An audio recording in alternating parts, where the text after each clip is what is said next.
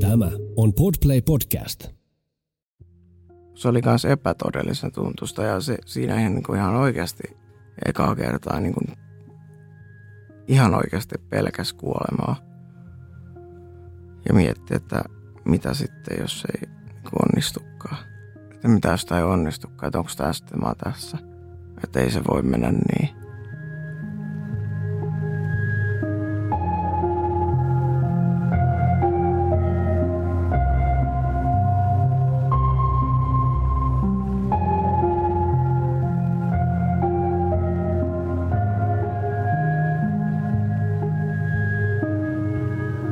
Kuuntelet Siitä on vaikea puhua podcastia. Jokaisessa jaksossa tulet kuulemaan anonyyminä esiintyvän ihmisen vastauksen kysymykseen, mikä on vaikeinta, mitä olet koskaan kokenut. Nämä tarinat kerrotaan ilman sensuuria tai filttereitä. Yksityiskohdat voivat pysäyttää ja pyydänkin siksi huomioimaan sisältövaroitukset, jotka löydät jakson kuvauksesta –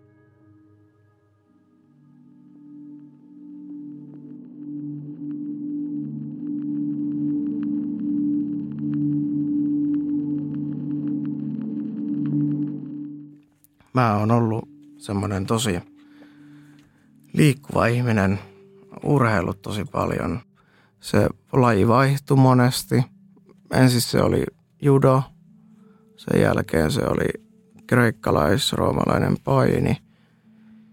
Ja sitten ihan viimeisimpänä niin toi Hokutor-jujutsu, mikä on siis Auvo Niinikerron kehittämä. Ja siellä mä olin viisi vuotta ja siinä mä nyt ihan kohtalaisesti pärjäsin, että mä sain tota SM hopeata ja pronssia ammattikoulussa. Meni siinä kohtaa sitten tonne kuntosalille. Olen aina halunnut, mutta en ole uskaltanut ja kaveri sitten kävi siellä, niin öö, menin sinne ja rakastuin siihen ja sitten lopetin noin muut harrastukset ja et siitä tuli so, tavallaan se, että mitä tykkäsi tehdä. Ja siellä tuli käytyä joka päivä monestakin syystä. Yksi oli se, että haluaa tietysti olla niin kivemman näköinen ja vahvempi ja paremmassa kunnossa. Ja sitten toinen on vähän synkempi juttu, eli veljellä on vakava huumeongelma. Ja se on niin kuin nyt kymmenen vuotta ö, käyttänyt huumeita on-offina, mutta silloin oli se pahin vaihe. Eli siis kotona ei käytännössä voinut olla – se alkoi silloin, kun mun veli oli 13 ja se alkoi niin kuin alkoholilla ja tupakan poltoilla ja mitä tämmöisiä perusjuttuja, mutta se ei oikein semmoisiin perusjuttuihin jäänyt, vaan sitten oltiinkin aika nopeasti teholla sitä viinasta ja lääkäri, psykiatri määräsi jossain kohtaa ADHD-lääkityksen ja se ei ollut siinä kohtaa ollenkaan hyvä juttu, että se niihin koukkuu. Ja sitten se lähti aivan käsistä. Sitten tuli kaikki nämä bensot sun muut ja, ja siitä joutui sitten ensimmäiseen lastenkotiin. Niitä last, äh, huostauttaa lastenkoti mm, laitoskertoja on ollut niin siis lähemmäs varmaan ja katkot mukaan lukien, niin varmaan 50 ainakin, niin mä en muista niitä kaikkia. Mutta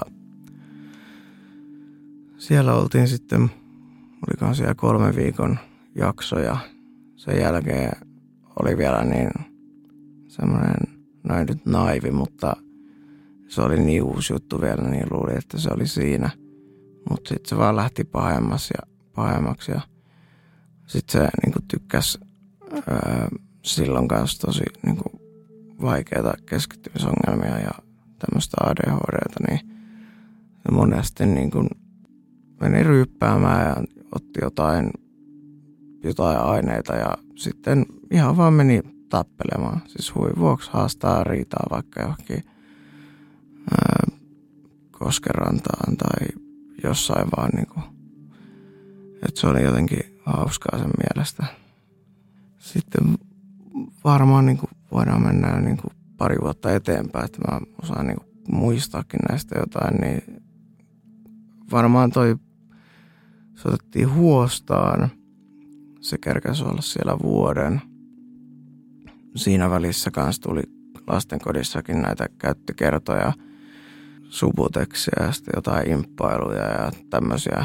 Sitten kun se pääsi sieltä pois, niin mm, ja täytti 18, niin se ei ollut kyllä mikään ilonpäivä, koska ensimmäinen asia on, että sillä on itsenäistymisvarat päälle tuhat euroa ja se osti ekstaasia ja kaikkea muita mahdollista ja poltti sen tonni siinä vajassa viikossa sitten. Aika, aika lailla näihin aikoihin sitten ö, oli semmoista, että käytti aika paljon bentsoja ja sitten tämmöisiä jotakin stimulantteja, pirja tai konserttaa tai muuta ADHD-lääkettä piikittäen. Ja siitä sitten seurasi monesti psykoosi tai sitten tuommoinen lääkeväärennys kuin Rivatril. Ja se on semmoinen benzodiazepiini, mikä jos sitä syö niin kuin päihdekäyttöön, niin susta tulee aivan empatiakyvytön ja hullu ja semmoinen psykopaatin kaltainen. Niistä kun psykoosi ja on ottanut niitä, lähemmäs varmaan sata kappaletta, niin se on aika helvetti olla siellä kotona. Että joku yksi asia menee väärin, joka ärsyttää, niin joku asia lentää seinälle tai huudetaan, koko ajan huudetaan. Ja montaa kertaa ei ollut onneksi niitä, että on niin mennyt fyysiseksi, mutta on semmoistakin niin kuin jotain painuvista niin käynyt ja näin. Että siis se tavallaan niin kuin hallitsi sitä koko kotia siinä kohtaa. Että ei siellä niin kuin ollut mitään muuta kuin se, että kaikki vaan niin kuin käytännössä pakoilee omassa huoneessaan, koska tämä yksi vie sen kaiken hyvän sieltä ja tuo tilalle vaan pelkkää pahaa. Millä tavalla se käyttäytyy ylipäätään, kun se on aineissa, niin se on hirveän manipuloiva, syyllistävä, ilkeä, aggressiivinen, arvaamaton, kaikkea näitä. Kerran oli semmoinen tilanne, että mun ja mun veljen kaveri, joka oli siis mun veljen kanssa mun veljen huoneessa ja mä olin mun omassa huoneessa menossa nukkumaan – ja sitten mun kaveri tulee sinne mun huoneeseen, että, että tuut tonne. Mä sanoin, että me pois, mä yritän nukkua. Sitten sanoin, että ei kun nyt oikeasti tuut. Sitten mä sanoin, että mikä nyt on, niin sitten se että sun veli ei hengitä. Sitten mä menin sinne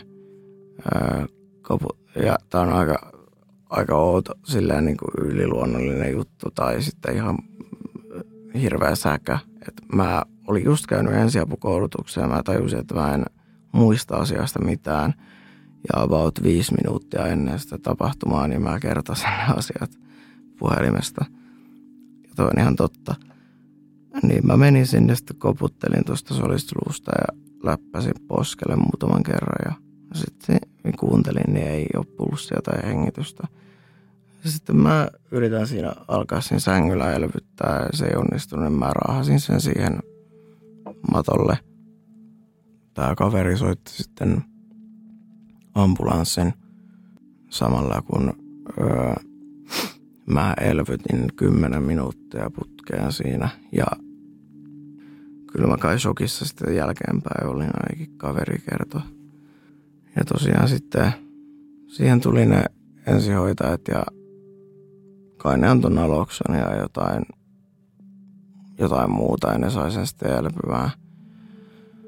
Ja tosiaan oli ottanut fentanyyliä sitten niitä rivatrille ja konserttaa, opamokseja, diapamia, aika lailla kaikkea. Se, sitten vietiin sairaalaan ja sieltäkin se piinas meitä sitten. Käski tuomaan jotain kamaa sille meidän täytyy heittää se pihalle. Ja se taisi muuttaa kaverinsa kanssa to, siihen lähestölle, en tiedä, mutta jonkun kilometrin päähän siitä vanhempien kämpästä. Ja öö, mä tykkäsin olla sillä että koulussa meni se kahdeksan tuntia ja sitten siitä pariksi kolmeksi tunnissa salille, niin siellä sai samalla viettää sellaista aikaa, että ei, tar- ei ole mitään velvoitteita. Sen lisäksi, että sieltä pääsi asioita karkuun, niin siellä sai itsevarmuutta ja esim. kun voimaa vaikka treenasi, niin, niin kuin jokainen kilo, minkä saa lisää siihen nostoon, niin se tuntuu niin palkitsevalta, että tietää, että mikään ei mene varmasti ainakaan hukkaan. Sitten ammattikoulu oli, ö, oli kolmas vuosi ammattikoulussa ja viimeinen ö, tavallaan semmoinen etappi, mitä piti tehdä, oli toi työssäoppi. Ja mä menin sinne, semmoinen ihan kiva paikka, siellä tehtiin semmoisia tavallaan puusta semmoisia kuljetuslaatikoita eri ö, työkaluille, elintarvikkeille ja muille – ja se työ alkoi sujuu jo aika hyvin ja ää, tein aika vauhdilla siinä hommia. Niin mulla oli siinä sitten pöytäsirkkeli ja semmoinen laudanpätkä. Niin mä tein niin vauhdilla, että mä onnistuin saamaan tuon mun etusormen sieltä teräsuojan alta kohti suoraan sitä sirkkelin terää. Ja niin, siinä se sitten räjähti se sormi käytännössä, että kuului semmoinen kauhea pamahdus ja ää, en viittinyt katsoa, mutta se meni tuohon niin kuin melkein ekaan niveleen asti. Eli se luu meni ihan tuusan nuuskaksi sieltä. Ja aluksi ekaan sekuntiin kahteen ei sattunut yhtään, mutta sitten heti sen jälkeen niin sattui niin paljon, että en ole kyllä niin kuin semmoista kipua yksittäistä vielä tähänkään päivään mennessä kokenut. Sitten hallipäällikkö otti kädestä kiinni ja nosti ylös ja tuli ambulanssi. Mut vietiin sairaalaan, pumpattiin kipulääkkeitä täyteen ja pistettiin se väliaikaisesti pakettiin. Sen jälkeen mut laitettiin kotiin ja mä sain luvan lähteä ulkomaille. Mä menin mun kaverin kanssa Puolaan. Me oltiin siellä viisi päivää. Ja tämän jälkeen mä tulin päiväksi kotiin, jonka jälkeen mä lähdin muutamien mun ystävien kanssa Ouluun festareille. Ja mulla oli siinä aikana sovittu tämmöiset verikokeet hematologian osastolle ja silloin mä en tiennyt vielä siitä, mutta semmoinen luudin näyte myös. Mulla ei siis mitään käsitystä, että mikä homma oli, mutta mä olin siis siellä onnettomuustilanteessa niin saanut tietää, että mulla oli tosi, tosi vähän niitä hyytymistekijöitä, semmoisia trombosyyttejä. 26 viitearvot on 150-400. Ja tosiaan sitten kun mä palasin kotiin Oulusta, niin ää, oli mun syntymäpäivät ja sitä seuraavana päivänä oli sitten se Taussin käynti. Siellä otettiin labrat, sitten se luudin näyte ja semmoinen luunäyte. Se on vähän semmoinen ilkeämpi. Siinä niin kuin luudin näytteessä tuosta lonkka, lonkkaluusta, niin pistetään semmoinen vahva ja paksu neula siitä luusta läpi sinne luutimeen ja sieltä imetään sitä luudinta sinne näyt, näyteputkeen. Sitten siitä odotettiin hetki tuloksia ja sitten tota tuli lääkärit siihen huoneeseen ja sanoi, että, että sulta on löytynyt tämmöisiä syöpäsoluja sun kehosta. Ja kun mä kuulin sen, en tiedä onko sitten jotenkin ennakointia tai pelkää pahinta reaktio, mutta mä muistan aika elävästi sen, että mä tiesin, mitä se lääkäri tulee mulle sanomaan, vaikka mä en tavallaan olettanut sitä ollenkaan. Että mä tiesin, että se tulee sanoa sanan syöpä. Sitten mä kysyin, että kuolenko mä, niin totes vaan, että, että et sä mitään kuole, että me ruvetaan sua hoitamaan. Ja tosiaan mulla oli akuutti myeloinen leukemia – se on verisyöpä ja mulla oli se kaikista aggressiivisin muoto siitä. Eli mulla oli semmoiset kaksi niin kuin varianttia siitä ö, itse syöpämutaatiosta vielä. nimi on FLT3 ja sitten toinen oli DECNUP 214. Ja uusiutumismahdollisuus oli 60 prosenttia. Mä olin siis, kun mä sain mun diagnoosin, niin mä olin päivän yli 19. Että se tuli niin kuin päivän mun syntymäpäivien jälkeen. Kun mä sain sen diagnoosin, niin mulla ei ollut minkään käsi, minkäänlaista käsitystä siitä, että mitä on syöpä muuta kuin, että siihen pääasiassa kuolee, mikä ei ole totta. Mutta tämä oli mun käsitys asiasta. Ja mä en tiennyt, mitä tarkoittaa, että hoidot on rankkoja. Se häiritsee mua se sana, koska mä en tiennyt, mitä se niin kuin käytännössä tarkoittaa. Mulla ei ollut mitään käsitystä siitä, mitä se tulee olemaan ennen kuin sitten, kun alettiin antaa niitä sytostaatteja. Niin siinä se selvisi sitten aika nopeasti. Diagnoosihetkellä öö, huoneessa oli paikalla mun äiti, isä ja minä. Ne, ne reagoi siihen ehkä jopa raskaammin kuin minä. Jälkeenpäin, kun miettii, niin siinä hetkenä, kun ei ollut vielä diagnoosia annettu, mutta kuitenkin oli se tauti, ää, niin mä en siis hoksannut mitään oireita, en minkäänlaisia. Mulla oli aivan täysin terve olo ja niin, ei, ei, ei niin mitään valittamista. Mä en käyttänyt mitään lääkkeitä. Mulla ei ollut mitään tarvetta niille. Mulla oli pelas kaikki verenpaino hyvä, labrat oli aina hyvät sen suhteen, mutta jälkeenpäin, jos katsoo valmistujaskuvia, niin mä oon tosi, mä oon tosi kalpea. Et siinä on niin kuin semmoinen tosi niin kuin valkoinen iho naamasta ja sitten vaikka jotain kuvia niin kuin duunista, kun on ottanut jostain tauolta kuvan itsestään, niin se on niin kuin, on se jotenkin silleen niin kuin sairaan näköinen. Ja mä en ymmärrä, miten ne sai siellä ambulanssissa tai sairaalassa sen sormen esim. tyrehtymään, kun mulla ei ollut niitä hyytymistekijöitä käytännössä yhtään. Sitä onnettomuuden merkitystä, niin mä oon vaan ollut iloinen, että se tapahtui, koska se pelasti mut, koska mulla ei ollut oireita ja siinä kohtaa, kun mut diagnosoitiin, niin mulla oli syöpäsoluja luutimessa 70 prosenttia. Et seuraava piste olisi ollut sitten teholla tai sitten kohta kuolleena. Vähän riippuen tilanteesta, mutta tä, tässä kohtaa mä oon vaan miettinyt sen, että mulla kävi hyvä tuuri. Että onni onnettomuudessa ja sitä joka, joka ikinen ihminen on mulle sanonut, joka tästä on kuullut. Joskus niin kuin rauhoittavampi tai kivempi ajatella niin.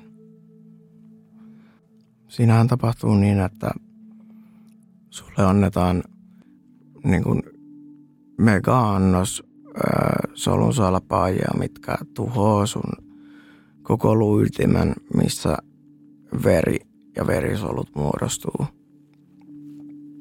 Ja se, mikä siinä on ideana, on se, että ne huonojen solujen tuotanto loppuu ja sinne laitetaan uusia terveitä soluja, mikä oli mun isältä tällä kertaa. Ja se väli, mikä siinä odotellaan, kun sulla ei ole enää yhtään sun omia soluja, että kaikki tulee pussista. Ja se väli, kun sulle annetaan se siirre, niin se oli, se oli kyllä kuumottava. Se oli tosi pelottavaa, sillä siinä ihan oikeasti voit tietää täysin varmaksi, että mitä käy. Että voi olla, että se siirre ei tartu. Että niin kuin se ei ala tuottaa niitä uusia soluja. Ja siinä menee se muutama viikko ennen kuin sieltä alkaa näkyä niin kuin yhtään niitä ensimmäisiä valkosoluja.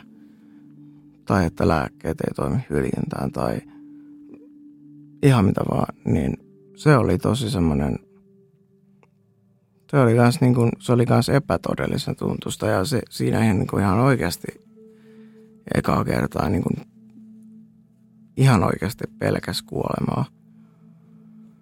Ja mietti, että mitä sitten, jos ei niin onnistukaan. Että mitä jos tämä ei onnistukaan, että onko tämä sitten mä tässä.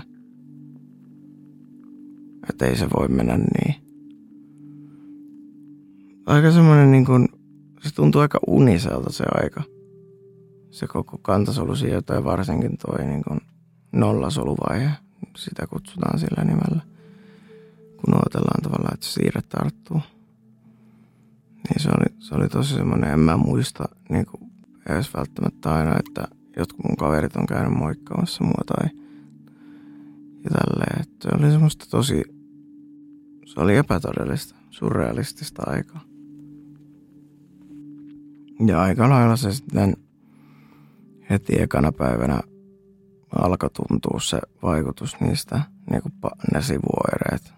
Että siis ensimmäinen on pahoinvointi, ihan jäätävä pahoinvointi, joka on siis koko ajan käytännössä, että oksentaa tosi paljon. Toinen on se, että limakalvot lähtee kaikkialta.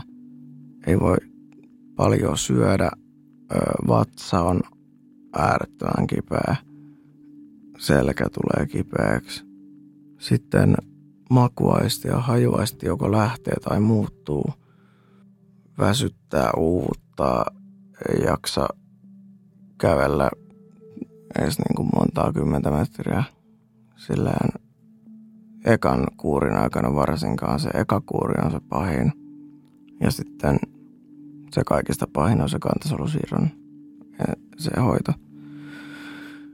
Niin, niin silloin niin kuin ei pysty syömään, sattuu kaikkialle pääasiassa selkään ja vatsaan. Sattuu suuhun, oksettaa, oksentaa koko ajan, väsyttää, nukkuu. Sitten tietysti kun ei ole mitään puolustuskykyä, niin koko ajan tulee infektio, koko ajan menee antibiootit. Pääasiassa koko ajan on joku niin kuin bakteeri. Sillä ekalla kuurilla myöskin toi mun hemoglobiini, mikä pitäisi olla miehellä viitearvot on 134-165, niin mulla laski 60.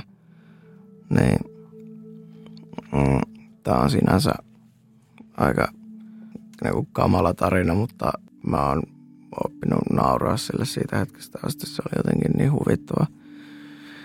Eli siis mulla oli tämmöinen vessahätä yöllä. Ää, ja mulla oli tosiaan se HB-hemoglobiini 60, mikä tarkoittaa sitä, että jos mä lähden kävelemään, niin mä pyörryn, koska mun keho ei saa tarpeeksi happea. Ja mä päätin, että minä hänen pulloon kuse ja lähdin kävelemään, niin pyörryin siihen sitten tajusin, että mitäs mä teen lattialla. Nousin, kävelin vähän kaaduin taas siihen pyöryiseen beton lattialle.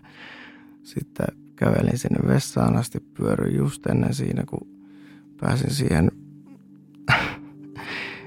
pöntön ääreen ja sitten pidin itseni pystyssä sen aikaa, kun tarvia sitten pyöryin taas ja kävelin takaisin mun sängyn luo ja pyöryin siinä matkalla kaksi, kaksi kertaa ja sitten mä painoin sitä hoitajanappia sieltä maan tasolta.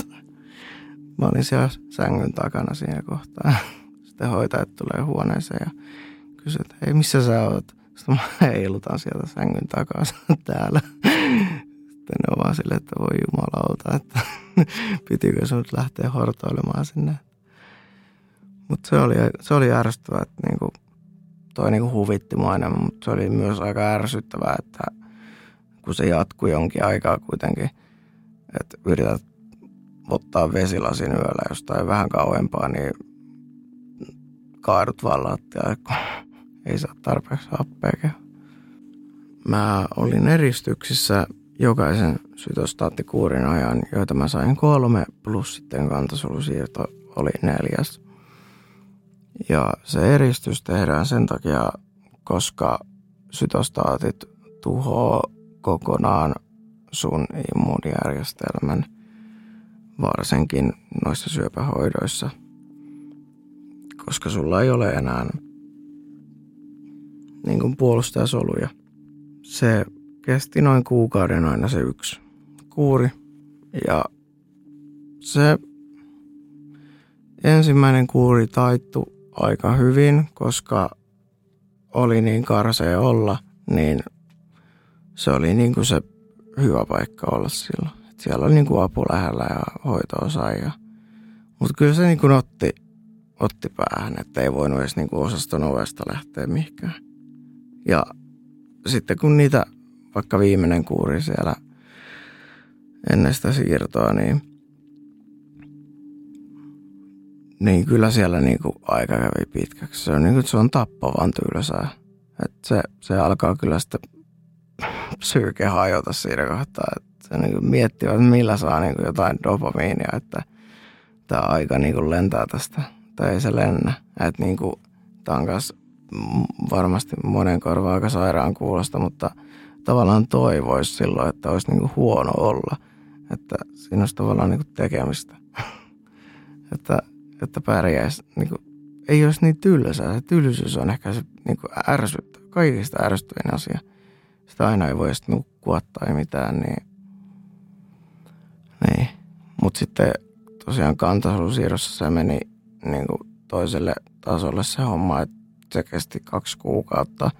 Niissä aikaisemmissa hoidoissa mä niin kuin sain vielä välillä tota konyyli ottaa irti sit tippalaitteesta ja näin, mutta siellä ei saanut kertaakaan ottaa sitä kanyyliä irti infektioriskin vuoksi. Ja en saanut mennä edes ovesta pihalle sinne osaston sisälle. Eli se oli koko ajan siinä huoneessa kaksi kuukautta, paitsi viimeinen viikko, milloin mä sain vähän kävellä siinä käytävällä. Niin se oli kyllä hankalaa, että, että siinä tuli mökki höperöksi. Sillä, että en mä tiedä. Onneksi oli sentään niin kuin yhden hengen huone, että sai olla rauhassa ja mulla oli siellä tietokone ja puhelin ja kaikki tarvittava, mutta en mä oikeasti osaa paremmin kuvailla siellä, vaan rupesi välillä ahdistaa, että ei niin kuin voi lähteä mihinkään. Ja sitten se, että on niin tylsää. Että tavallaan siinä kohtaa vielä se reenaaminen oli semmoinen pärjäämismekanismi ja sitten sun pärjäämismekanismikin otetaan pois. Niin, ja niin kuin reenejä oli minimissaan seitsemän viikossa ja joskus yhdeksän.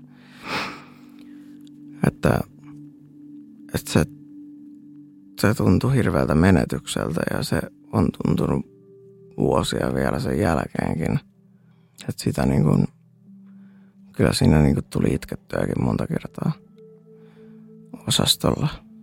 Sen takia pelkästään, että on vaan semmoinen niin kuin, ja varsinkin niin kuin siellä kantasolusiirrossa sitten, kun annettiin kortisonia, niin mä turpasin vettä nestettä 20 kiloa. Se, siis mä en tunnistanut itseäni, en naamasta varsinkaan. Se oli semmoinen niin kuin lillerilallerin näköinen. Se niin kuin peilistä kattuva henkilö. Otti koville aluksi, varsinkin se turvotus ja se, että mä kävin niin kuin jokaisen kehon muodon periaatteessa läpi, että mä olin lihaksikas, sitten mä olin tosi laiha, sitten musta tuli tosi niin kuin pyöreä, pullee, vaikka ei niin kuin, sillä perinteisellä tavalla, vaan niin kuin, ko, niin kuin, tosi semmoisella sairaalla tavalla. Ja nyt sitten vähän niiden sekoitus ja se oli niin kuin koko ajan, ei tavallaan niin ollut semmoista niin kuin, ei tiedä oikein miltä näytti. Kun mä pääsin siirrosta, siirrosta, tai olin pääsemässä – Mulle tehtiin se luudinnäytö ja siinä varmistetaan se, että, että ei ole jäänyt semmoista mitään jäännöstautia sinne.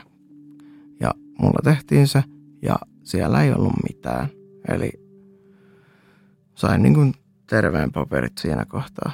Ja mä olin kyllä, no ei, siis aivan saakelin iloinen. Ja sitten kun mä pääsin sieltä kotiutumaan, niin Tämä oli semmoinen reaktio, mitä mä en itseltä koskaan odottanut, mutta kun mä menin himaan, menin taksilla ja astuin siihen kotiin, niin siinä olkkarissa mä vaan, mä vaan purskahdin itkuun. Mä vaan aloin itkeä onnesta ja niin kuin helpotuksesta ja semmoista, niin kuin, että se oli, mä olin niin huojentunut siitä, että se paska on nyt ohi ja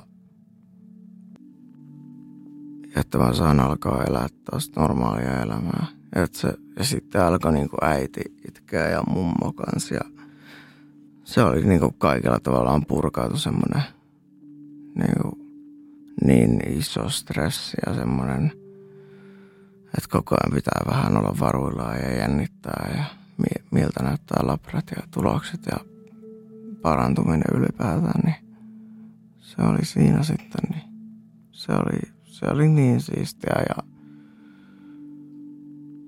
olin kyllä onnellinen siinä kohtaa. Että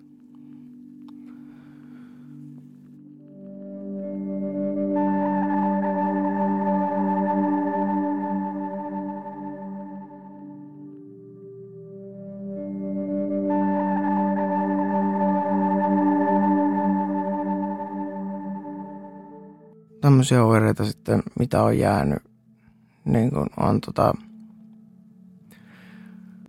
krooniset kivut, nämä hermokivut justiin. Ja ne alkoi siellä siirrossa. Ja ne jatkuu vieläkin, mutta sanoisin, että kuitenkin lievempinä. Että siirrossa se oli semmoista ihan valehtelematta tuntui siltä, että jalkapohjat on koko ajan hellan levyllä. Että ei, siis, mulla meni niin kuin normaali ihmiselle tappavaan fentanyyliä päivässä ja mä teippasin jääpussit mun jalkoihin, kun sattui niin jumalattoman paljon se, niin se vaan niin kuin polttaa. Ihan kuin liekki olisi tuo jalo, molemmissa jaloissa, jalkapohjissa.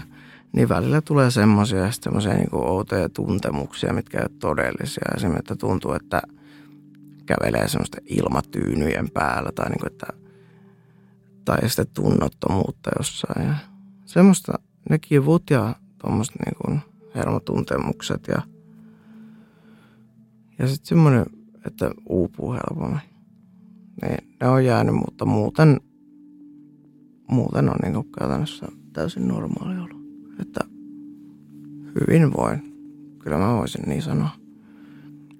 Tämä vaikutti muun fyysisesti, mutta tämä tauti vaikutti minuun myös henkisesti monellakin tapaa. Öö, no, jos miettii vaikka, että aiemmin mulla ei ollut mitään muuta oikeastaan plääniä tai tavoitetta, kun mä olin käynyt koulut ja sitten mä menen töihin ja urheilen ja reenaan vaan. Et se oli se, mitä mä halusin tehdä ja mihin mä olisin tyytynyt siinä kohtaa. Mutta jälkeenpäin, tai nytten tässä hetkessä, kun mä mietin tota, niin se kuulostaa melkein vastenmieliseltä mulle. Että se, niin kuin, että se ei vaan niin kuin houkuttele mua ollenkaan. Niin mä päätin siinä öö, siirtoa, vähän ennen siirtoa niin kuin ilmoittautua aikuislukioon. Ja mä oon nyt käynyt siellä kauan, mutta varmasti. Ja silleen, että en ota liian isoa palaa kerrallaan, mutta teen koko ajan edes jotain. Ja mä oon siis aina ollut, kun mulla on keskittymisvaikeuksia ollut ja aika semmoinen villi ollut lapsena ja vähän uhmakas sitten teinimpänä, varsinkin koulussa – niin mun numerot on ollut aika huonoja ala yläasteella. Ja mä oon sitten vaan jäänyt siihen silleen, että okei, mä oon tyhmä. Että niinku, ei kukaan opettaja koskaan sanonut, että musta voisi tulla jotain muuta kuin joku siivoja tai, tai tämän tyylistä. Että mä oon vaan sitten niinku olettanut, että se on niin. Mutta sitten kun mä menin sinne lukioon, niin mä päätin, että, että ihan varmasti pystyn niinku saamaan parempia kuin vitosia ja nelosia ja kutosia, niin sieltä on nyt pääasiassa tullut kasia ja seiskaa. Ja näin, mikä on siis mulle äärimmäisen hyvä.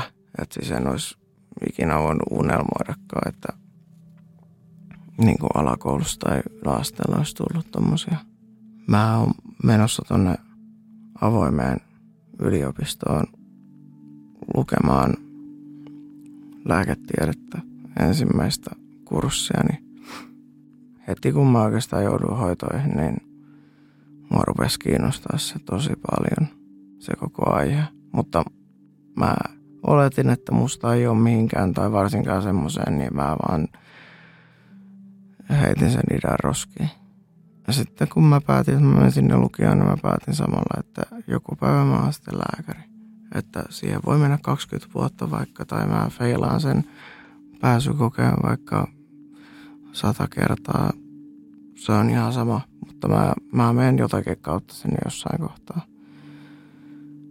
Et se on vaan semmoinen, mikä mua niin kun, kiinnostaa ihan äärettömän paljon nyt.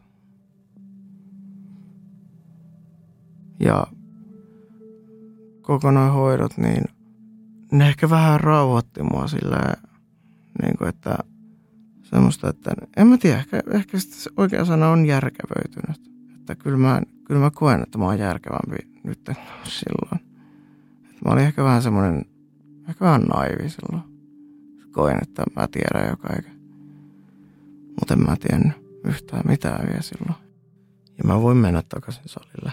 Ja mä voin kasvattaa siellä niin kuin tuloksia ja muokata kehoa niin kuin semmoisen suuntaan, mihin mä haluan, mutta sen ei täydy olla se, mistä se mun mielenterveys riippuu. Et siinä täytyy tulla joku toinen ajatusmalli siitä, että miltä minä näytän, mikä tekee minusta niin kuin kauniin tai viehättävän.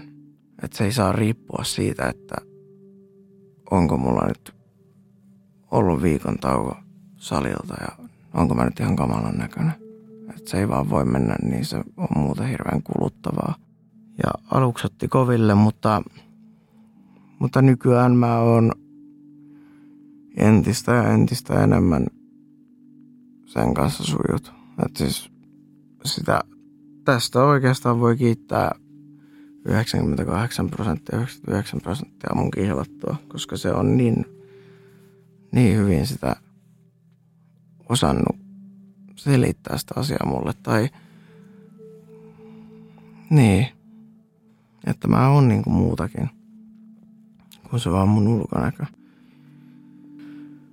Että sen suhteen mä oon tosi lähellä sitä, että mä oon niinku täysin sujut sen mun kehonkuvani ja ulkonäköni kanssa.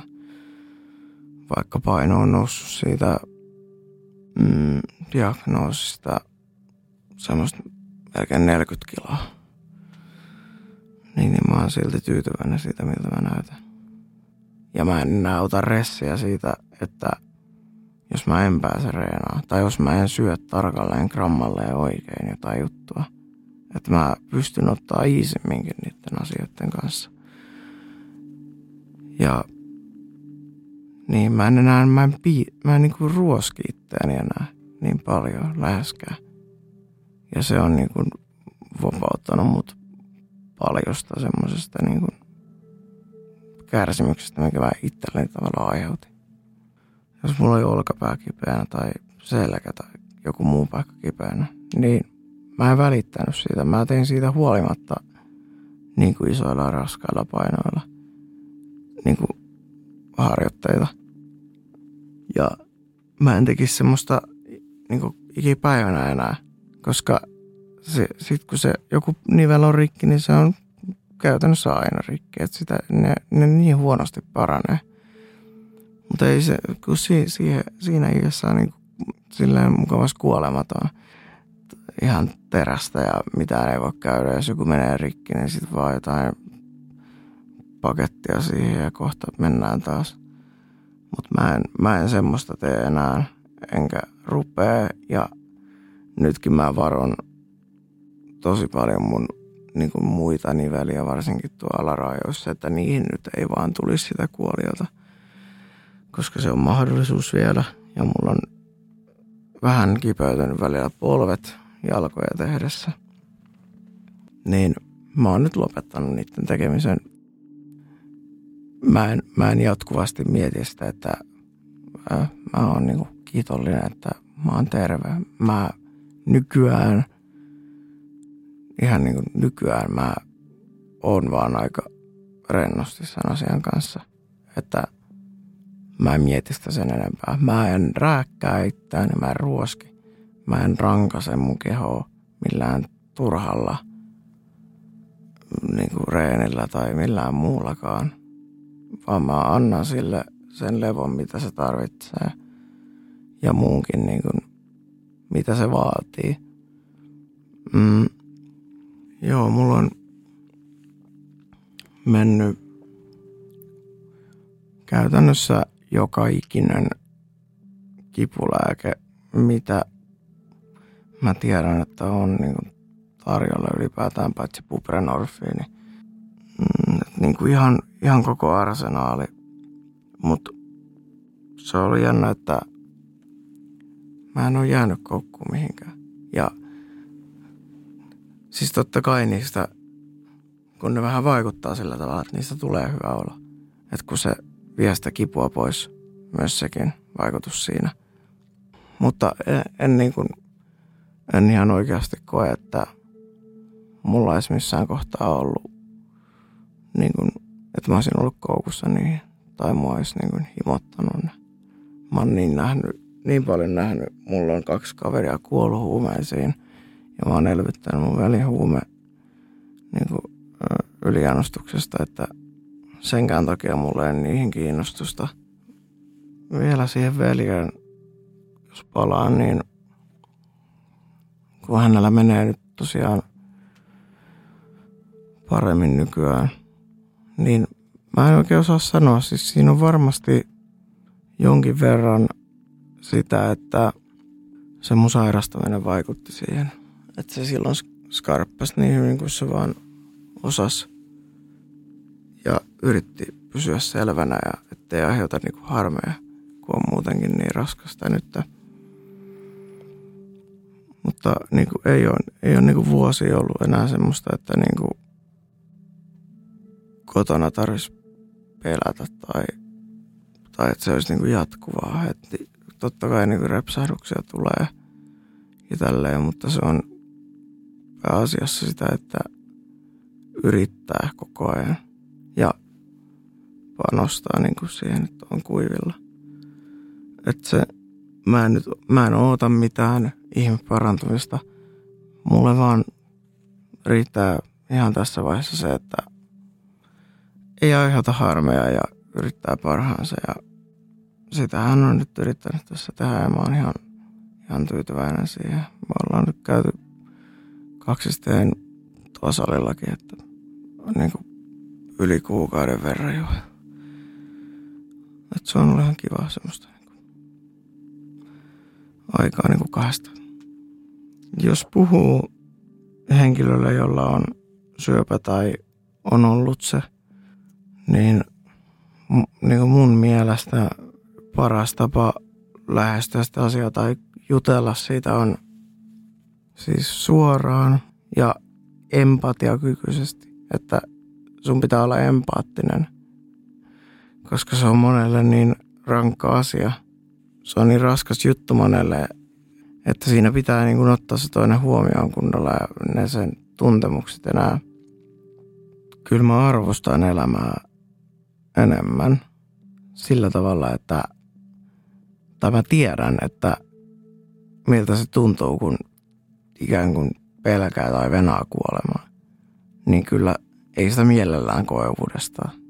Että sen suhteen niin kuin arvostan elämää kyllä enemmän, mutta en ole niin kuin todellakaan joka päivä – tä, tämmöistä kliseistä, että joka päivä on siunaus ja niin kuin kiitän kaikkia joka päivä tästä asiasta. Ei, ei, ei niin voi elää. Se, se, vaan, se vaan tuhlaa sun aikaa loppujen lopuksi, jos sä vaan niin kuin mietit sitä, että kuinka jees on olla. Niin kuin, se, sitä voi kyllä olla kiitollinen siitä, että on hengissä ja saakin olla ja pitää olla. Se on se on aivan mahtava juttu. Mutta tuntuu vähän se tekopiirret niin kuin feikiltä ehkä enemmän. Mun täytyy käydä kontrolleissa. Mä luulen, että se on varmaan lopun elämä, mutta ne vaan pitänee ja pitänee ne aikavälit. Se sitten on tyyliin viiden tai kymmenen vuoden välein sitten joskus 30 vuoden päästä. Et siis ne menee niin pitkälle, mutta alussa se oli kerran viikossa piti käydä hussissa öö, sairaanhoitajalla, lääkärillä, labroissa, EKGssä. Näin, että sitä oli niin kuin joka viikko. Sitten se laski niin kuukauteen, kahden kuukauden välein, kolmen, neljän. Nyt se on niin kuin vuoden välein ja öö, itse asiassa hussissa loppuu kokonaan seuranta. Että nyt se on kokonaan tuolla Tampereella. Ja se on kiva juttu. Ja siellä on tosi, tosi harvoin niitä. Mutta laperot otetaan aina. Se on täydellinen verenkuva ja maksaa munuaisarvo, tulehdusarvo. Kaksi vuotta hoitojen jälkeen. Mä siis parannuin sen siirron jälkeen. Mä tykkään käyttää sitä termiä, koska mä en oleta, että se on tulossa mulle enää takaisin. Niin aloin taas käymään salilla kunnolla ja se oli tosi kivaa. Ja aloitin tekemään maastavetoa ja mä asetin semmoisen tavoitteen, että mä saan 200 ylös vuoden loppuun ilman vyötä ja remmejä. Sitten mä aloin ihan tosissaan tekemään sitä ja se oli niin, sitä innostui paljon, koska ne tulokset nousi niin nopeasti, kun on sitä lihasmuistia ja semmoista. Mutta sitten mun lonkka alkoi kipeytyä ja mä en oikein miettinyt sitä mitään. Sitten mä vaan jatkoin ja rullailin sitä jollain putkirullalla ja se ei mennyt paremmaksi ollenkaan. Ja mä en jossain kohtaa enää pystynyt kunnolla kävelemään, niin sitten mä pyysin tota magneettikuvat tuolta lääkäriltä ja ne otettiin seuraavana päivänä ja sitten lääkäri soitti heti, että, että sulla on tämmöinen avaskulaarinen nekroosi tullut tonne reiselun päähän. Ja se tarkoittaa sitä, että se luu menee kuolioon. Se johtuu yleensä kortisonista ja sytostaateista, mutta mä uskon siihen, että siihen vaikutti myös se kauhea paine, mitä sinne tuli niistä painoista. Ja se jouduttiin sitten, mä en siis millään halunnut sitä tekoniveltä, se pelotti mua se asia se iljetti mua se ajatus, että mulla on jotain vierasta mun kehossa, että multa sahataan mun oma, oma nivelä pois ja sinne laitetaan metallista tehty kokonaan uusi nivel. Se, se niin kuin kauhistutti mua se asia ja ahdisti suunnattoman paljon. Niin mä yritin niin kuin saada sitä parempaan ja se meni vähän parempaan, mutta kuoli jotain ei saa pois, kun se on kuollut se kudos. Niin sitten mun piti mennä koksaan ja koksassa sitten leikattiin. Onneksi on ihan loistava sairaala, niin sai hyvää niin kuin hoitoa ja hyvän nivelen, niin ei siitä voi valittaa, että hyvin toimii. Eikä sen jälkeen sitten enää niin kuin iljettänyt se asia, mutta sitten tosiaan vuosi siitä niin tekonivelleikkauksesta, niin sitten meni tämä toinen lonkka samaan siihen nekroosiin. Ja sitten taas mentiin koksaan. Mä en sitten enää miettinyt asiaa. Mä vaan sanoin, että varatkaa mulle vaan leikkausaika. Ja siellä leikattiin ja noi taistelulajit ja kamppailulajit, niin ne on, ne on pakko jättää. Et se harmitti, että esim. toi niin kun, ihan semmoinen höntsäilypaini niin kuin kavereiden kanssa, vaikka mä en niin paininut pitkään aikaa muutenkaan. Niin se on ihan siis se on niin kiva, että siis, ja mä tuossa, no joo, itse asiassa 18-vuotiaana vielä ennen sitä diagnoosia, niin silloin mä vielä olin lukkopainissa vuoden. Että siitä mä, sen, mä, niin, mä niin tykkäsin siitä. Että se, se harmitti tosi paljon, että sitä ei vaan yksinkertaisesti voi enää harrastaa. Oon mä niinku kuullut, että esimerkiksi tyttöillä laitettiin tekonivel lonkkiin, niin se saa niin spagat ja meni takaisin taekwondoon, mutta paini on kuitenkin semmoinen, että siinä ollaan koko ajan vähän oudossa asennossa ja ääriasennossa varsinkin niin kuin nivelille. Että se on ihan tosi, tosi mahdollista, että se menee pois paikoiltaan siellä, kun se ei ole samanlainen kuin oma oikea nivel, vaan se tulee paljon helpommin sieltä pois, jos tarpeeksi niin vetää tai menee sisäkiertoon liikaa tai näin. Että se harmitti tosi paljon, koska sitä mä haluaisin kyllä vieläkin tehdä. Mutta mä oon sitten vähän korvannut sitä tuolla niin nyrkkeilyllä, että sitä joskus hakkaa säkkiä tai vaikeinta ehkä tässä koko hommassa on ollut se,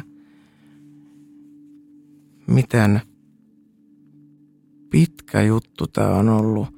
Ja vaikka taudista päästiin nopeasti, niin miten paljon on tullut sen jälkeisiä komplikaatioita tai niin kuin sairasteluja tai ihan mitä vaan. Se on aina se, että het, se, se on niin rasittavaa, että jos pääsee vaikka reenailemaan tai menee tuolla friendien kanssa tai opiskelee, niin joo, sulla on jalkakuoliossa, sulla on keuhkokuume, sun astma on pahentunut, ää, mitä vaan. Aina, aina on tullut tässä jossain kohtaa joku semmoinen, niin kuin, mikä keskeyttää sen. Se, se on niin kuin ärsyttävintä, että se aina keskeytyy ja joutuu tavallaan monet, monet kerrat aloittaa alusta, niin kuin mitä ikinä on sitten tehnytkään.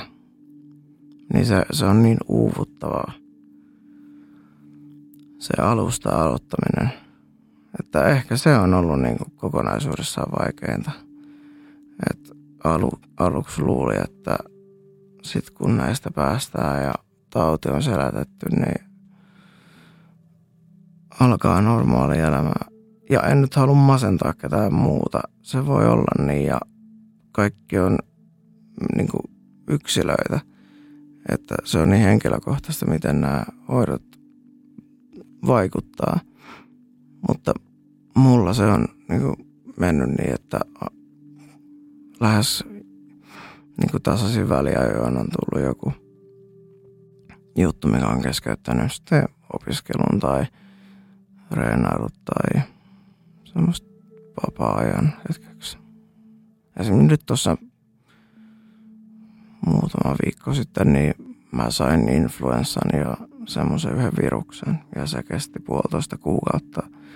Mä söin kolme antibioottikuuria siihen ja kävin sairaalassakin ja neljästi lääkärissä. Ja, että se on just sitä ramppaamista.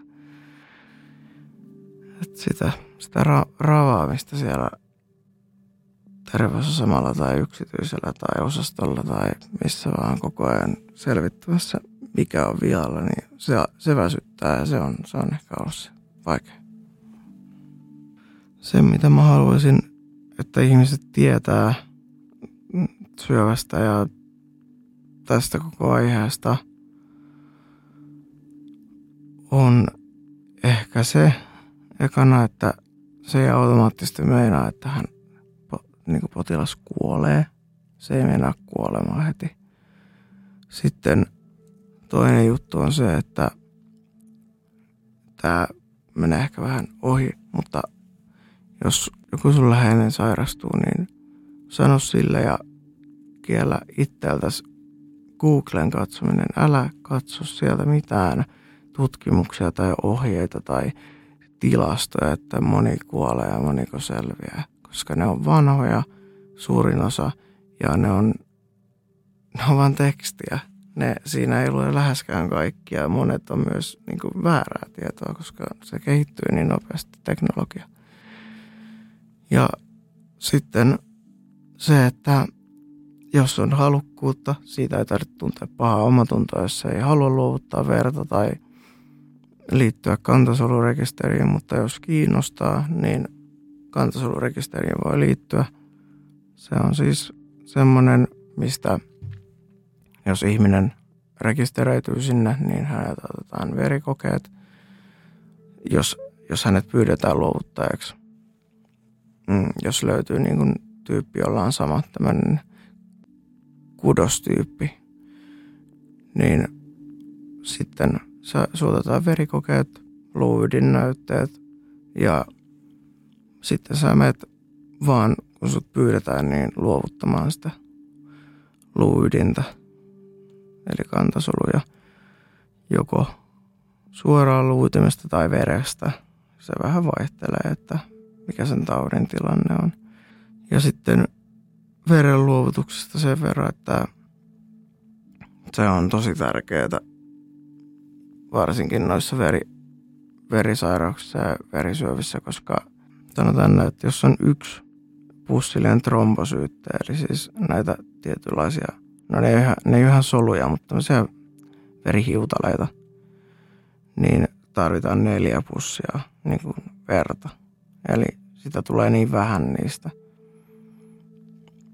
Eli ne on tosi arvokkaita ja niitä kerran kävi sillä tavalla esimerkiksi, että mulla vuosi nenästä verta neljä ja puoli tuntia putkea. Ja niitä ei just ollut silloin tausissa. Niin, niin se oli vähän semmoinen, ei helvetti, mistä mä saan näitä. Mutta sitten niitä tilattiin sinne. Ja sitten ihan just tämä, että jos hemoglobiini laskee johonkin 640, niin sitä on vaan pakko antaa sitä verta. Että siinä, jos se laskee vielä sitten, niin sitten ei selviä. Että se on ihan sika hieno juttu ja hyvä juttu, jos sitä haluaa luovuttaa tai liittyä sinne rekisteriin, koska sillä voi pelastaa jonkun hengen. Ja mulle ei löytynyt sieltä rekisteristä luovuttajaa. Mulle sitten iskä luovutti. Niin, niin. On se, on se kiva, että jos sieltäkin löytyy sieltä rekisteristä. Mulle annettiin sen siirron jälkeen, siitä kuluu kai puoli vuotta – tai vuosi, niin sitten mulle alettiin antaa semmoista lääkettä. Sen nimi on Nexavaar. Se lääkeaineen nimi on Sorafenibi. Ja se on aivan tuhottoman kallis se lääke. Se on kai 4000 euroa paketti ja siinä on kahden kuukauden satsi. Mutta nykyään siitä on tullut siis, mä saan sen ilmaiseksi, koska Suomessa asutaan, luojan kiitos. Mutta nyt siitä on tullut semmoinen rinnakkaisvalmiste, kun patentit on loppunut, niin se on 50 paketti. Että jos joku saa tämän saman mutaation siitä akuutista myölöstä leukemiasta tai jonkun muun syövä, missä on tämä mm, FLT3, semmoinen variantti, niin mikä tekee sitä niin kuin erityisen vaarallisen sitä syövästä, niin tämä, tämä lääke – ei tuhoa mitään muita soluja, mitä sytostaatit tekee. Tämä tähtää vaan siihen syöpäsoluun. Ja se on osoittautunut monessakin tapauksessa äärimmäisen tehokkaaksi. Että on niin kuin ollut tapauksia, missä lapsi, joilla ei ole mitään toivoa, mikään lääke ei toimi, kuolemassa syöpään on alkanut ottaa tuota suunkalttoa päivisin, niin parani kokonaan. Ja mitään muuta vaurioita ei tule kehoa. Että se on kyllä, se on vaan musta ihan sairaan siistiä, että tuommoista pystytään keksiä ja kehittää ja koko ajan tulee uusia juttuja, että koko ajan on niinku turvallisempi olo sen suhteen, että jos sairastuu, niin on vaihtoehtoja. Että jos tämä ei toimi, niin voidaan mahdollisesti tehdä jotain toista. Sillä tavalla. Että ei kannata menettää toivoa sen suhteen.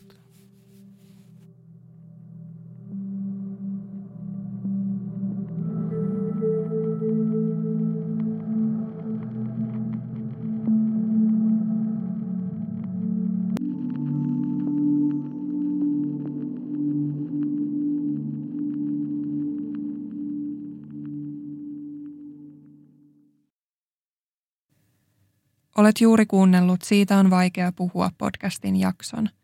Jos päivän aihe kosketti sinua, suosittelen tutustumaan linkkeihin, jotka löydät jakson kuvauksesta.